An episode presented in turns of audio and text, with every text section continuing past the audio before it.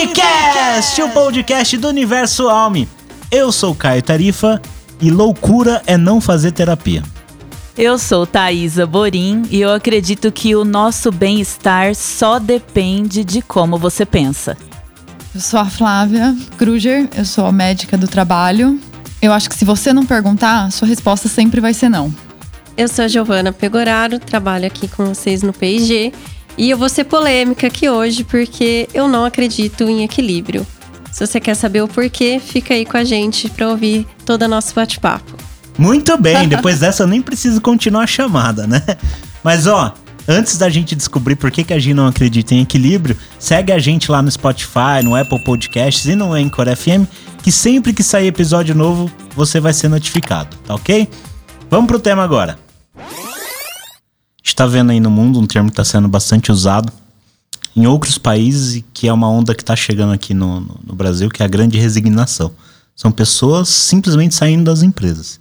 E é, esse efeito, ele acabou chegando aqui. Eu tenho visto alguns movimentos no Brasil, não na mesma intensidade que lá fora. E muito do que algumas pesquisas estão apontando é por conta de saúde mental. As pessoas preferem não trabalhar do que trabalhar em um ambiente onde elas não consigam ter a saúde mental em dia. Como que vocês avaliam esse acontecimento? Caio, é, de fato, a grande ressignificação tá, tá vindo. É, quando você fala que acho que ainda não está tão forte aqui, para mim o foco é na palavra ainda. É, eu vejo esse movimento crescendo e muito porque as pessoas estão querendo cada vez mais trabalhar em um local que tenha esteja alinhado com o seu propósito de vida. Então, pode ser que trabalhar em determinado local que você vai ganhar muito, mas que você não vai ter um propósito de vida alinhado, que você não vai poder se para a pessoa o propósito for passar mais tempo com a família, não vai, não vai funcionar. Se para a pessoa o propósito for trabalhar numa empresa que seja sustentável, que tenha uma visão social e ecológica e a empresa não tiver, não vai funcionar. Então, essa grande ressignificação está vindo muito é, das pessoas cada vez mais quererem trabalhar por, por propósito e não necessariamente por carreira, por dinheiro e sim aquilo que faz o coração bater, aquilo que faz o final do dia valer a pena. Então eu acho que esse, essa grande ressignificação está vindo e ela é muito bem-vinda, porque ela vai fazer com que cada vez mais as pessoas trabalhem com o que elas gostam e não trabalhem é, de maneira negativa ou de maneira pesada. Então acho que ela é super bem-vinda, mas ela traz diversos desafios aí. Eu vejo também essa tendência, né, das pessoas buscarem um trabalho que tenha a ver com os valores pessoais, o que é importante para elas, né, os princípios que elas trazem dentro de si. Então elas querem se sentir validadas nesse sentido, né, de viver o que é importante para elas. E então elas têm buscado é, lugares que elas possam que, né, buscar o propósito que tem a ver com os nossos valores. Acho que isso é uma tendência sim. Entendo. A gente está utilizando aqui o termo propósito, mas talvez a significação do propósito seja algo interessante. Porque a empresa tem um propósito e as pessoas têm um propósito. E nem sei se sempre essa, esses propósitos eles vão se alinhar. Eles podem até se aproximarem, mas eu acho que é muito difícil a gente está 100% alinhado com, com o mesmo objetivo, o mesmo propósito. Quando a gente traz saúde mental para dentro dessa equação, isso me remete a, a questionar que, independente do propósito, as pessoas elas podem imaginar uma coisa e encontrar outra coisa na realidade. Por exemplo, você você vê um movimento de pessoas saírem e uma pesquisa apontando que o motivo disso, além da, do, do entendimento ali da relação do propósito é também por saúde mental. É, isso é uma coisa da nossa sociedade, isso é uma coisa que se criou agora, ou que já se existia faz tempo, isso é uma coisa que que está vindo à tona agora, mas estava adormecida.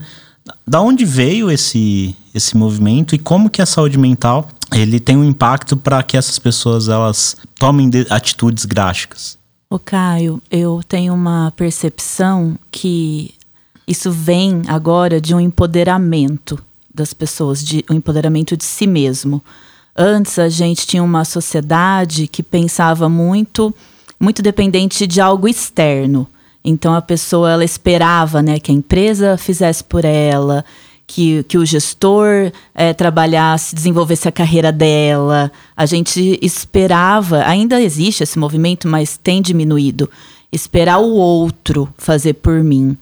E com esse desenvolvimento pessoal que vem crescendo, a história do autoconhecimento e tudo mais, as pessoas elas estão percebendo que elas podem buscar por elas. Elas podem, elas desenvolverem é, a carreira, elas escolherem o, por onde seguir, quais valores são importantes para elas, elas podem trazer para de dentro, algo de dentro. Igual a Gi falou, né, do, do coração. O propósito tem muito a ver com fazer o que me dá alegria, satisfação. E eu não preciso de alguém de fora me apontar isso. Então, isso é um empoderamento que, que eu acho que vem muito dessa busca pelo autoconhecimento que a gente tem, tem visto aí nos últimos anos. Eu acho que isso veio principalmente com a pandemia. Porque até então, antes, todo mundo tinha aquele negócio na cabeça. Eu preciso acordar, ir para o trabalho, ir para o escritório, trabalhar lá, ficar lá, cumprir as minhas oito, nove horas de trabalho, volto para casa e assim é a vida. E com a pandemia, a gente percebeu que assim, poxa, eu posso fazer meu trabalho anywhere, né? Agora não é mais home office, é anywhere office, né? Então eu posso fazer meu trabalho tão bem feito quanto, ou até melhor, de outro lugar. E aqui eu me sinto melhor, aqui meu bem-estar, eu consigo me equilibrar melhor e tudo mais. Apesar que a gente vê que muita gente trabalha até mais fora, né? Mas eu acho que foi a pandemia que trouxe essa sensação de, poxa, eu posso fazer uma coisa fora daquele lugar que eu estava acostumado a estar.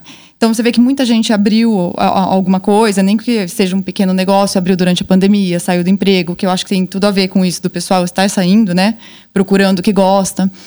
Ou outra, outro motivo que eu acho também que agravou é assim, as empresas exigindo aquela volta presencial como era antes. Eu entendo que não vai ser mais como era antes. Ninguém vai conseguir mais isso. A gente viu que é possível viver de outro jeito. Então eu acho que isso também tá, tá fazendo as pessoas pensarem mais nesse lado da saúde mental e buscar uma coisa que agrada, tentando equilibrar uma coisa que antes pensava pensava-se que não era possível fazer, vamos dizer assim, né? Conforme vocês foram fal falando, eu fui tendo alguns insights. E aí eu, e surgiu uma dúvida na minha cabeça que quero compartilhar com vocês. É, a Flávia comentou sobre a pandemia e, que, e como ela mudou no, a nossa forma de trabalhar e de viver, né? É, vocês acham que a pandemia, é, por conta de, de trazer mais próximo a questão de uma morte, é, muitas pessoas perderam parentes, perderam pessoas queridas. Será que essa proximidade com a morte que a gente teve com a pandemia fez as pessoas se preocuparem mais com a vida que elas estavam vivendo? Que pergunta profunda. Profunda, né? A psicóloga responde. e... Muito bonito. Se preocupar com que vida é essa que eu tô vivendo? Será que ela vale a pena? E, e aí sim, é, pegando o gancho com a pergunta do Caio, esse olhar para dentro talvez tenha expandido essa questão da saúde mental. Porque aí, a partir do momento que eu olho para dentro, me conheço mais, vejo que vida é essa que eu estou vivendo, é, essa saúde mental, acho que ela grita, ela fica muito mais evidente. Sim. Eu acho que você tem toda a razão. Acho que a, a, a doença, a possibilidade da morte, da perda, ela foi um gatilho para muita gente parar e pensar que vida eu tô levando. Não é isso que eu quero para mim? E, e aí, de novo, eu falo desse movimento do fora, do externo e do dentro, porque antes da pandemia, a gente vivia uma vida assim.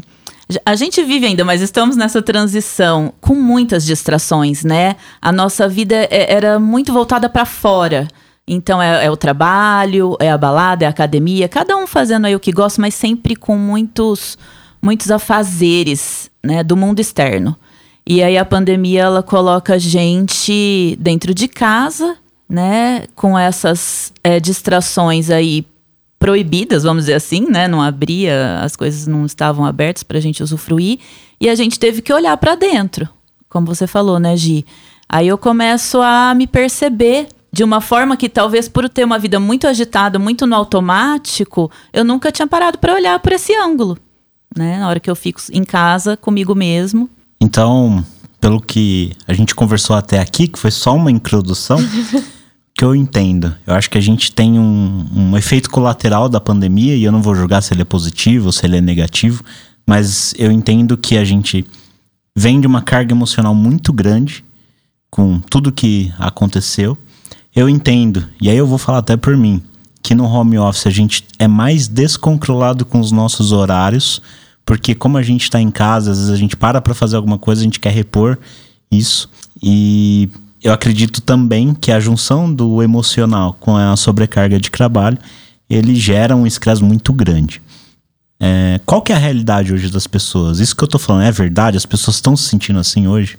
Eu acho que é, é o que eu sempre falo, né? Nas duas empresas que eu trabalho, que o, o tema do ano é saúde mental. Assim, é o foco. Do século, né? Do século. Então, isso ah, já existia e a pandemia agravou isso. Então, as, as pessoas passaram a olhar para isso. Uma coisa que antes você não tinha tempo para olhar, você passou a ter tempo para olhar, né? E então eu acho que uh, não só é esse autoconhecimento, as pessoas vendo não, isso não está me fazendo feliz, vou trocar, mas também a empresa precisa começar a focar no funcionário dela justamente para tentar manter aquele funcionário, dar um apoio, né, como empresa mesmo. Então, os programas de saúde mental, eles estão começando a surgir. É, se eu olhar assim, é, vou até dar exemplo de uma grande empresa que tem um programa de saúde muito legal que eu conheço, que é a Heineken. Eles têm um programa que ganharam prêmio e tudo mais, eles focaram muito nisso na pandemia. Foi o foco deles em saúde, foi isso. Então, e você vê assim que trouxe um bem-estar para o pessoal, que o pessoal se orgulha de trabalhar lá e fala, é muito legal e tudo mais. Então, eu acho que as empresas estão começando a fazer essa movimentação, de olhar para isso, não só mais pensar assim, ah, o trabalho, o lucro. Lógico que isso sempre vai ser importante, mesmo porque sem isso não tem o trabalho. Mas começar a jogar, trazer essa saúde mental também para conversar dentro da empresa. Não só um problema, ah, é seu, seu problema em casa, fica lá, não traga aqui. Não, vamos tentar unir os dois e tentar trabalhar de uma maneira que exista esse equilíbrio, né? Que é o que a gente sempre buscou e foi muito difícil. E eu acho que agora a gente está caminhando para conseguir isso. Eu entendo que a empresa e os gestores eles têm uma responsabilidade muito grande para fazer isso que você citou acontecer. Mas existe um culpado? Hum, não vejo um culpado. até é, esses dias eu estava ouvindo um podcast também, até recomendo, é muito legal. Ele é um psiquiatra, ele chama Pablo Vinícius. Tem nesses aplicativos de música, essas coisas. E ele estava explicando justamente isso, falando assim que é, a gente tem que aprender a diferenciar no mundo de hoje o que, que é a doença. Então, eu tenho uma doença mental, eu tenho uma depressão, eu tenho uma ansiedade, eu tenho a patologia. Ou aquela pessoa, assim, que ela está triste naquele momento. E ele até fala isso no podcast, que as pessoas, elas estão tanto nessa agitação, nesse negócio de, nossa, eu não posso sentir, nunca tive um tempo para sentir, que as pessoas não podem se sentir triste. Então, se sente triste, a primeira coisa que ela faz, ela corre para o psiquiatra em busca de uma medicação para tentar aliviar aquilo que ela está sentindo. Né? É muito legal esse podcast, vale a pena ver ele como psiquiatra dando a visão dele. Não é minha área, não sou da psiquiatria.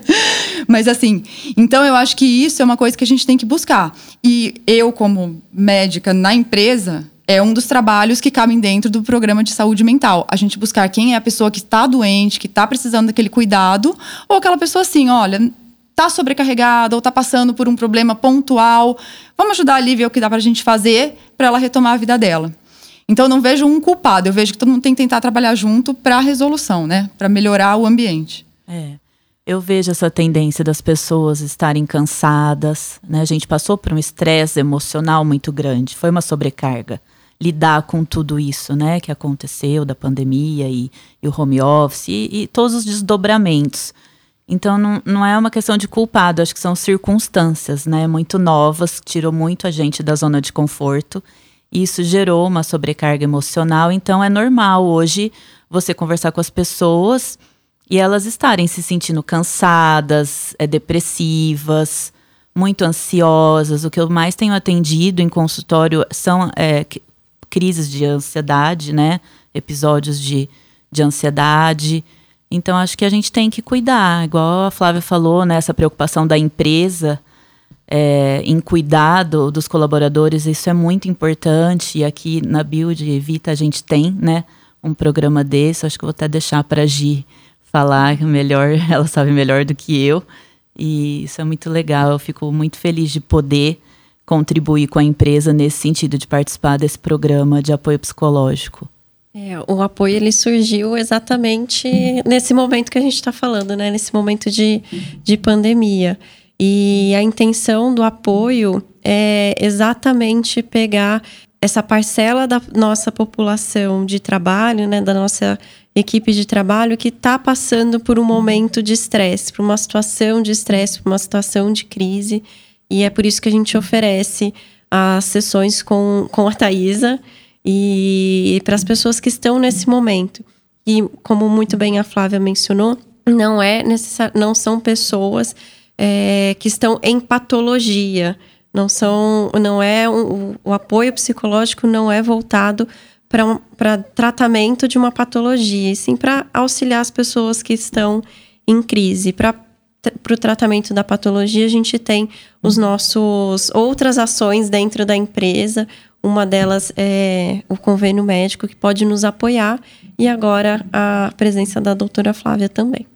Então a empresa já começou a se movimentar, ela participou desse momento é, que as empresas estavam olhando para a saúde mental, a gente olhou também e implantou o, o apoio que começou em abril de 2020 e está vigente até hoje. Já 25% da nossa população da empresa já fez em algum momento o apoio com a Thaisa. Pô, esse dado é muito legal, principalmente porque eu acho que a gente não está aqui para contar mentira alguma, muito pelo contrário. É um problema mundial e na nossa empresa não é diferente. Eu acho que são casos que acontecem. E eu acho excelente que a empresa tenha um, um programa estruturado e bem acompanhado como esse. Mas as pessoas, talvez elas não busquem isso de forma naturalmente. Às vezes elas nem sabem que elas precisam buscar isso quem são os atores ou como as pessoas elas podem descobrir que elas precisam buscar ou como algum ator pode influenciar para incentivar a busca daquele programa para uma pessoa sem que isso seja indelicado, sem que isso seja uma condenação ou que seja algo ruim. Eu vou puxar a sardinha pro meu lado agora. os exames ocupacionais, os periódicos, que todo mundo odeia fazer. Ó, e eu puxo o nome lá de quem tá atrasado e vai começar a levar chamada. Não vou deixar ela falar os nomes aqui, não, gente. Não, Fiquem tranquilos. Mas é que todo mundo, assim, é, como não, não é uma, uma coisa assim, a pessoa busca o médico, né? Normalmente a gente busca quando a gente tem alguma queixa. Esse exame não, você tem que ir lá porque você tem que ir, é regra da empresa, é lei e tudo mais, todo mundo tem essa visão. Mas o exame é justamente para isso, para pelo menos uma vez no ano, é, para pessoas que têm risco, né? Para quem não tem, vai ser a cada duas. É, mas pelo menos nesse momento, ela passar por um médico. E ali é, é o momento que ela pode falar se tem alguma coisa relacionado ao trabalho incomodando. Porque o médico que está ali nesse momento, ele é focado na vida dela com o trabalho. É esse o nosso papel, identificar principalmente os problemas no trabalho. Porque se ela tem um problema fora, é isso, ela vai procurar um médico fora, como todo mundo faz.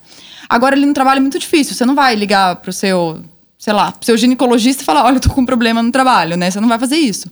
Então, o médico trabalha para isso. É o momento que a gente consegue, através de perguntas elaboradas, de um, de um, questionário médico, a gente consegue identificar se tem algum problema, se tem alguma coisa ali que vale a pena a gente direcionar para a Thaisa. Ou então a gente chamar um gestor para conversar e falar: olha, está acontecendo isso. Obviamente, sem abrir, mas assim, a gente entender o motivo. Então, essa é a importância dos exames.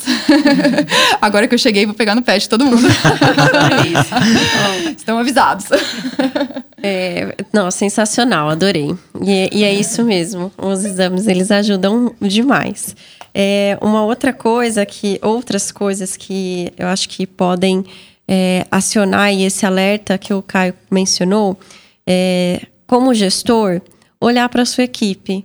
Olhar para cada um da sua equipe é, olhar para aquela pessoa é, que como que ela tá? Ela mudou de um, de um tempo para o outro? Ela era uma pessoa super extrovertida, comunicativa, participativa nas reuniões e de repente, ou não tão de repente, mas aos poucos essa energia foi minando.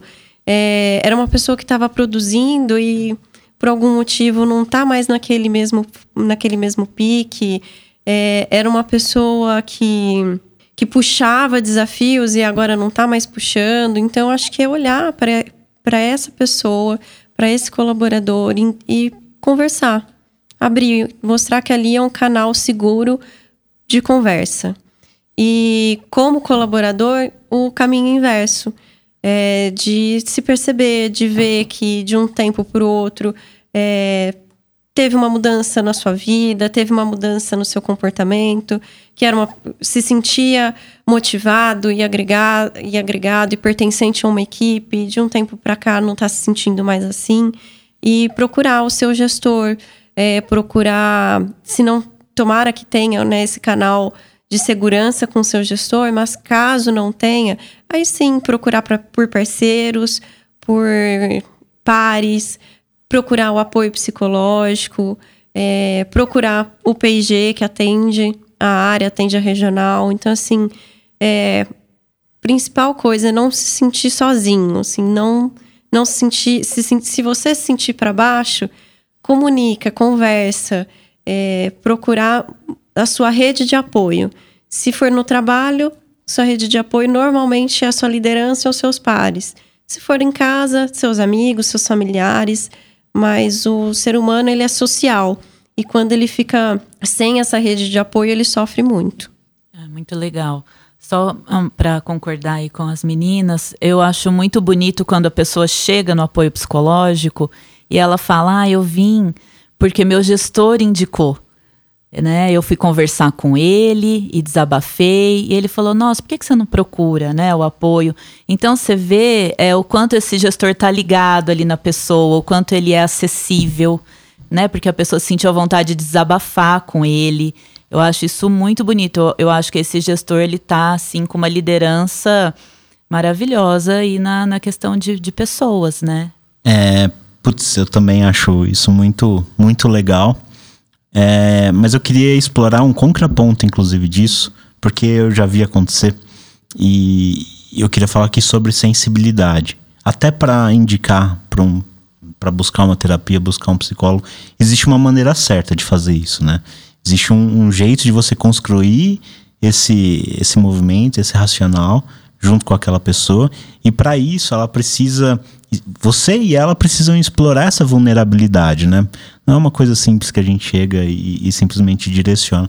Como que os gestores podem criar esses tipos de relações com seus liderados? E qual que seria a maneira adequada e qual o momento adequado para a gente fazer um encaminhamento? O Caio, eu acredito muito na liderança como uma geração, formação de vínculos, de confiança, né? Então, um bom líder, ele gera vínculos de confiança com a equipe. Então ele é acessível, ele se comunica bem, com respeito. E, e aí as pessoas vão criando essa confiança de chegar, de partilhar. Então, eu acho que o ideal, principal, de repente, é esperar a pessoa pedir uma ajuda, né? Mas às vezes a gente sabe que isso pode não acontecer. Tem pessoas que são mais fechadas, tem pessoas que não se sentem à vontade de falar que estão com problemas. Então, de repente, aí o, o gestor chamar para conversar e ir refletindo junto com a pessoa, né? Olha, você acha que você consegue, de repente, é, sozinha sair disso? Porque. E mostrando, né? Às vezes por meio de perguntas, que é uma técnica, assim, muito importante. Socrático. Isso, isso mesmo. O método socrático, né? Não impor nada, vai perguntando até a pessoa, de repente, ela ir refletindo que, que eh, com essa rede de apoio, junto com alguém, é mais fácil a gente resolver nossos problemas do que ficar tentando sozinho. Tem hora que sozinho é muito difícil, né? Eu acho que a gente tem que normalizar o pedir ajuda, né? Sim. É. É, mas eu entendo também que tem muitas pessoas que têm um sentimento às vezes de vergonha ou não conseguem ter uma sociabilidade ali para estabelecer vínculos e pedir ajuda. Para essas pessoas, existe alguma forma de evitar de chegar nesse ponto de ter que pedir ajuda? Como que a pessoa ela pode fazer uma autorreflexão? Vamos supor que alguém esteja escutando esse podcast, não tem uma rede de apoio estabelecida, mas gostaria de se reorganizar para para que a sua vida flua melhor, como que essa pessoa pode. O que ela poderia fazer? Ou não tem jeito? A gente vai pôr o telefone da Thaís aqui, ó. Liga pra ela. A Gi também é bem, é bem boa. Assim, não tem necessariamente uma técnica de bolo, assim, ó. É, se você se sentir assim, siga esses passos. Mas o ideal é que a pessoa olhe para dentro. Assim, se ela perceber que ela está perdendo o controle da sua vida, ou perdendo o controle das suas atividades, ou se sentindo fora do peão, assim, é, é o momento de pedir ajuda. É o momento de, pelo menos, parar um pouco e refletir. Se você está percebendo que você está saindo muito do seu padrão, é o momento de você olhar para dentro e, e provavelmente pedir uma ajuda. Não necessariamente uma ajuda psicológica, terapêutica, mas para alguém, ou se olhar e falar assim: peraí, tem alguma coisa aqui que não tá como estava antes. Uma coisa que eu vejo que acontece, é, e assim, muito em todas as empresas, as pessoas têm medo. Então, eu tenho medo de falar, porque, ai, se eu falar, vou perder meu emprego, Quais vou me serão mandar as embora. consequências, né? Exato. Então, é aí que eu acho que entra muito a diferença entre um gestor e um líder, né? O gestor é aquele que não tá nem aí, vai dar ordem, faça isso. O líder não, é o que cria a conexão. Então, Faz pessoa- acolhimento, né? Exato, uma pessoa que você se espelha. Então, é, é nesse momento que eu acho muito importante o pessoal que tem um papel de, de gestão, um cargo né, de liderança, que é, dê essa liberdade. Faça, crie esse vínculo, deixe claro, olha, você pode vir conversar comigo, e todo mundo passa por isso, não é só você, não é só aqui que acontece.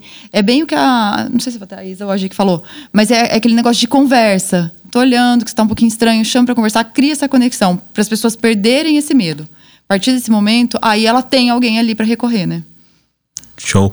Eu vejo as pessoas, além do, do receio de expor isso no, no ambiente de trabalho, eu vejo que há um preconceito muito intrínseco também nas próprias pessoas de que se eu vou buscar uma terapia, ou se eu vou uh, buscar uma ajuda psiquiátrica, eu sou louco. Então, É eu não quero ser louco. É. Não, não existe isso, não é verdade? É, existe. Hoje em dia melhorou muito. A gente já teve isso há uns anos, 15 anos atrás, era muito, muito, muito, né? Mas a- as pessoas estão percebendo o quanto que o autoconhecimento nos fortalece emocionalmente. A minha vida fica mais fácil, porque eu sei lidar comigo mesmo. Eu sei entender como eu funciono, meus pontos fortes, meus pontos que eu preciso desenvolver, e aí eu vou escolhendo melhor as situações que eu me coloco.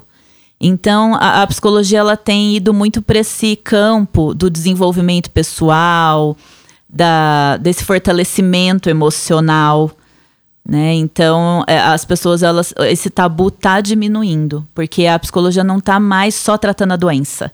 Agora, ela também visa potencializar as pessoas. né? Então, acho que isso é uma, é uma fase bacana que a gente tem vivido enquanto psicólogo, assim. E voltando um pouco ali para o ambiente da empresa, é, quais são os sinais de uma empresa que está preocupada em saúde mental de um gestor que está preocupado em saúde mental? E quais são os sinais de uma empresa que não está preocupada com isso? Como que a gente consegue identificar isso e até fornecer esse feedback? Olha, pensando na parte de empresa preocupada, é, eu acho que você tem que olhar para a empresa e ver se ela tem um programa. Por exemplo, a gente tem o Cuidar-me, que visa a promoção de saúde do colaborador como um todo. Saúde física, saúde emocional, que a gente está falando bastante aqui hoje, a saúde financeira, a saúde social ecológica e o bem-estar no trabalho. Então, uma empresa que tenha preocupação com saúde mental, ela vai estar com um programa estruturado ou se estruturando e vai, tá, e vai oferecer para os seus colaboradores, gestores ou não, possibilidades e ferramentas para se desenvolver. Então, por exemplo, a gente está com um curso de inteligência emocional aberto para todo mundo, para se desenvolver nisso. O apoio psicológico que a gente já falou. Então, eu acho que uma empresa focada em saúde mental que leva esse assunto a sério vai ter esses programas. Uma empresa que não tem, talvez ela não esteja ainda é, vendo essa realidade, não esteja ainda tão desperta para essa realidade, pode ser que ela não tenha essa visão. Não sei se as meninas concordam comigo. Sim, uma coisa que eu sou testemunha, né, trabalhando aqui na empresa, é como a empresa que ela investe, né, nas pessoas, ela enxerga os colaboradores como seres humanos e não como máquinas. Então eu vejo muito isso, né, da de repente de uma pessoa tá passando um problema e ela ter o apoio da, da empresa, da gestão, né, as pessoas estão preocupadas com ela. É, é bonito esse movimento, né, do, do gestor querer saber o que está acontecendo, ir lá e fazer algo assim totalmente às vezes fora da, do trabalho, das tarefas dele, vamos dizer assim, das, do, do cargo, né? E ele faz, uh, ele dá aquela atenção para a pessoa. É, quantos, quantos casos eu tenho acompanhado de, da empresa estar tá estruturada para apoiar as pessoas nos seus momentos difíceis? Não é só, ah, está no seu momento difícil, se vira. Uhum. Você que se dane, né? Então tem algumas empresas que às vezes, infelizmente, ainda tratam as pessoas assim. Bom, entendendo que, que a gente está numa empresa que tem todas essas circunstâncias aí para acolher os colaboradores, é, entendendo também a carga emocional que a gente carregou nesses últimos dois anos aí, agora, se Deus quiser, pós-pandemia, vai acabar, tá acabando já, né? Eu creio, né? Como é que a gente mantém a nossa saúde mental em dia? O que, que a gente faz para cuidar dela? Eu acho, é, a gente ouve muito falar assim, ai, é, faça atividade física, coma bem, aquele monte de coisa que né, a gente ouve sempre, todo mundo sabe que tem que fazer. Mas tem hora que não, não adianta, não é compatível com a realidade daquele momento, né? Com, com enfim. O é, que, que eu, eu gosto de falar quando perguntam isso? Tenta, pelo menos no seu dia, fazer uma coisa, tirar um momento para você, que seja 15, 20 minutos. Faça uma coisa que te faz bem. Naquele, tira para você. Então, vou te dar um exemplo. É, eu tenho duas crianças pequenas em casa. Uma coisa que não existe na minha casa é silêncio. E assim, não tenho tempo para nada, porque eu trabalho em duas empresas, aí depois função mãe, 24 horas, então assim, não existe silêncio. E o que me faz bem é silêncio, eu amo. Então assim, a hora que eu coloco as crianças para dormir, eu me tranco sozinho, eu fico sozinha 15 minutos num quarto escuro, no silêncio, sem nada nem ninguém por perto. Foi o meu momento de bem-estar do dia. Então assim, é uma coisa mínima, mas assim, consegui descarregar o dia. É o que eu consigo fazer naquele momento, é o que dá nessa fase da minha vida, então é isso que eu vou fazer.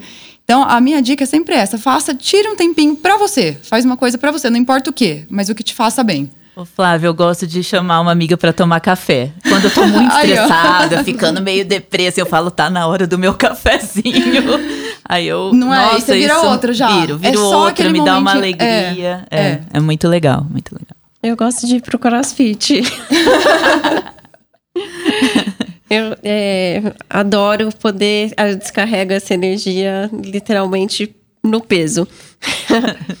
é, mas falando um pouco sobre essa questão, né? Acho que a gente fica muito preso, né, em equilíbrio entre vida pessoal e vida profissional. E aí, assim, a, a minha opinião é um pouco diferente, talvez pode até assustar, mas eu não acredito em, em, em equilíbrio entre vida pessoal e vida profissional. É, quando a gente fala equilíbrio, dá a impressão de algo inalcançável, estático, delicado, que a qualquer momento pode se desequilibrar. Então, eu acredito muito em gestão, em gestão de vida pessoal e vida profissional. É, a gestão tem hora que a gente vai estar tá num precisar se dedicar muito na vida profissional e a vida pessoal ela vai ficar ali em segundo plano. Tem hora que a vida pessoal vai exigir muito de você. Então, assim, o segredo é, é fazer essa gestão de forma que você continue contribuindo é, com o que a empresa precisa de você, com o que você se dispôs a fazer pela empresa, mas que você continue também é, agregando na sua vida pessoal, crescendo na sua vida pessoal. Para mim, o segredo é isso, é, é, a gestão. Não existe um equilíbrio. Ah, eu busco um equilíbrio entre vida pessoal, vida pessoal e profissional. Você nunca vai alcançar esse equilíbrio. Mas se você olhar maneiras de fazer a gestão entre uma vida e outra, você talvez vai ser mais bem sucedido. Então, é olhar, é tirar aquele olhar utópico de a gente só trabalha das 8 às 18 e nunca faço nada de vida pessoal nesse horário, é só depois disso, isso já caiu por terra. A gente trabalha numa empresa de horário flexível. Então, pode ser que é, você mande um e-mail num horário que não é o horário padrão. Mas naquele mesmo dia, você saiu um pouco mais cedo para cuidar do seu filho, é, você entrou um pouco mais tarde porque você estava no crossfit. Uhum. Então eu acho que a gente tem que olhar para essa gestão, como que eu estou gerindo e não ficar buscando um equilíbrio. E essa gestão é, um, é desafiadora, mas ela é muito mais possível do que a gente ficar buscando um equilíbrio. Adorei, Gi, adorei. Eu, Caio, acredito assim, na saúde mental, eu acredito muito no, no poder do pensamento.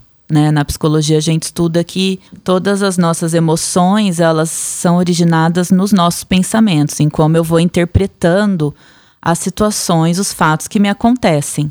Então eu, eu gosto muito de pensar que a gente é responsável pelo nosso bem-estar. Não ficar é, esperando que alguém me traga esse bem-estar. Lógico que é, é, o que vier é lucro, tá num ambiente gostoso, com pessoas legais, é uma delícia. Mas e o dia que eu não tiver? Eu preciso contar comigo, eu preciso saber que eu posso me blindar de pessoas difíceis e situações difíceis e criar pensamentos dentro de mim que me causem um bem-estar. Né? Por exemplo, assim, então, de repente, focar em algo que tá bom e não só no que tá ruim. É o copo meio cheio, o meio vazio. Exato, é isso. Tem aquele negócio de anotar no, na última página da agenda, né? Tudo que você fez de bom para sempre Exato. você lá. Eu... A gratidão, que parece assim, que é meio palavra da moda, mas a gratidão é um pensamento que nos traz uma emoção muito positiva. Então, é ter essa sabedoria, que é uma técnica de inteligência emocional, para que a minha mente esteja sempre olhando para possibilidades, para soluções e não ficar só pensando em problema e como aquilo tá ruim, como aquilo é difícil. Então acredito muito nessa nessa forma de viver. Eu percebi que vocês três falaram uma coisa em comum na, na linha de pensamento. Tem tudo a ver com momentos. Então cada um tem um momento o momento de olhar também para as coisas boas, o momento de fazer gestão da sua vida é um momento que você tem que parar para fazer isso, não é? Ela não acontece de uma forma natural. Então, resumindo, talvez respondendo de uma forma sintética a minha própria pergunta, é, tenha seus momentos, não é isso? Sim, de autocuidado. E para a gente encaminhar aqui para o encerramento, que mensagem que vocês gostariam de, de passar para as pessoas, para os gestores e até mesmo para a empresa sobre saúde mental. É só um eu comentário. acho, tá, um, um, comentário assim que eu acho muito importante fazer é a gente ter a habilidade, querer fazer, ter a vontade de criar um ambiente agradável no trabalho. Porque tem gente que não faz questão de ser legal, de ser educado, tem gente que não faz questão de ser educado. Então, quando a gente vive em sociedade, a gente vê aquela pessoa todo santo dia no ambiente de trabalho, é uma habilidade das pessoas com inteligência emocional, sabe? As pessoas que, que são, assim, a favor de uma vida boa. Criar um ambiente agradável. Então, não ficar com cara feia, cara emburrada, ficar sem falar com o outro. É, não falar de qualquer jeito com as pessoas, não, não ofender. Eu acho que tem algumas coisas assim que às vezes podem parecer bem básicas, mas a gente precisa focar em, em criar um ambiente agradável. É minha responsabilidade, é a responsabilidade de todos nós. É, eu acho que o meu recado é assim: não tenha medo de pedir ajuda. Converse.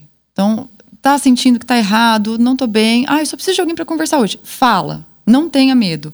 Porque já passou aquela época de, ah, eu não posso falar nada que a empresa vai me demitir. Não vivemos mais nessa era. Então, fale. Sempre busque ajuda a hora que você sentir que precisa.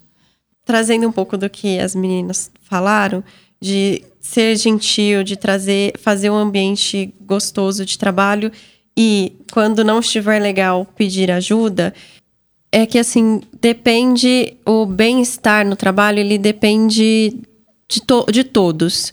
É, depende de você como colaborador, olhar para a pessoa do seu lado e tratar ela bem, como a Thaisa falou. Depende de você, se não estiver bem, pedir ajuda. E depende da empresa, de ter esse olhar para o colaborador e trazer ferramentas para que ele possa se desenvolver e para que ele possa exercer esse, essa gestão entre vida pessoal e vida profissional, para que todos ganhem. Tem sempre todos estarem bem, é, a empresa tem que estar tá feliz de ter aquela pessoa trabalhando para ela e a pessoa tem que estar tá feliz de estar tá trabalhando para aquela empresa. Show de bola, meninas. Muitíssimo obrigado pela presença de vocês e queria agradecer também você ouvinte que nos acompanhou até aqui. Um bom ano para vocês, quer dizer, a gente já tá na metade do ano, né? Já não é nem um, bom ano. Não deixa de ser um bom ano. Queria agradecer você ouvinte que nos acompanhou até aqui. Até a próxima e tchau, tchau.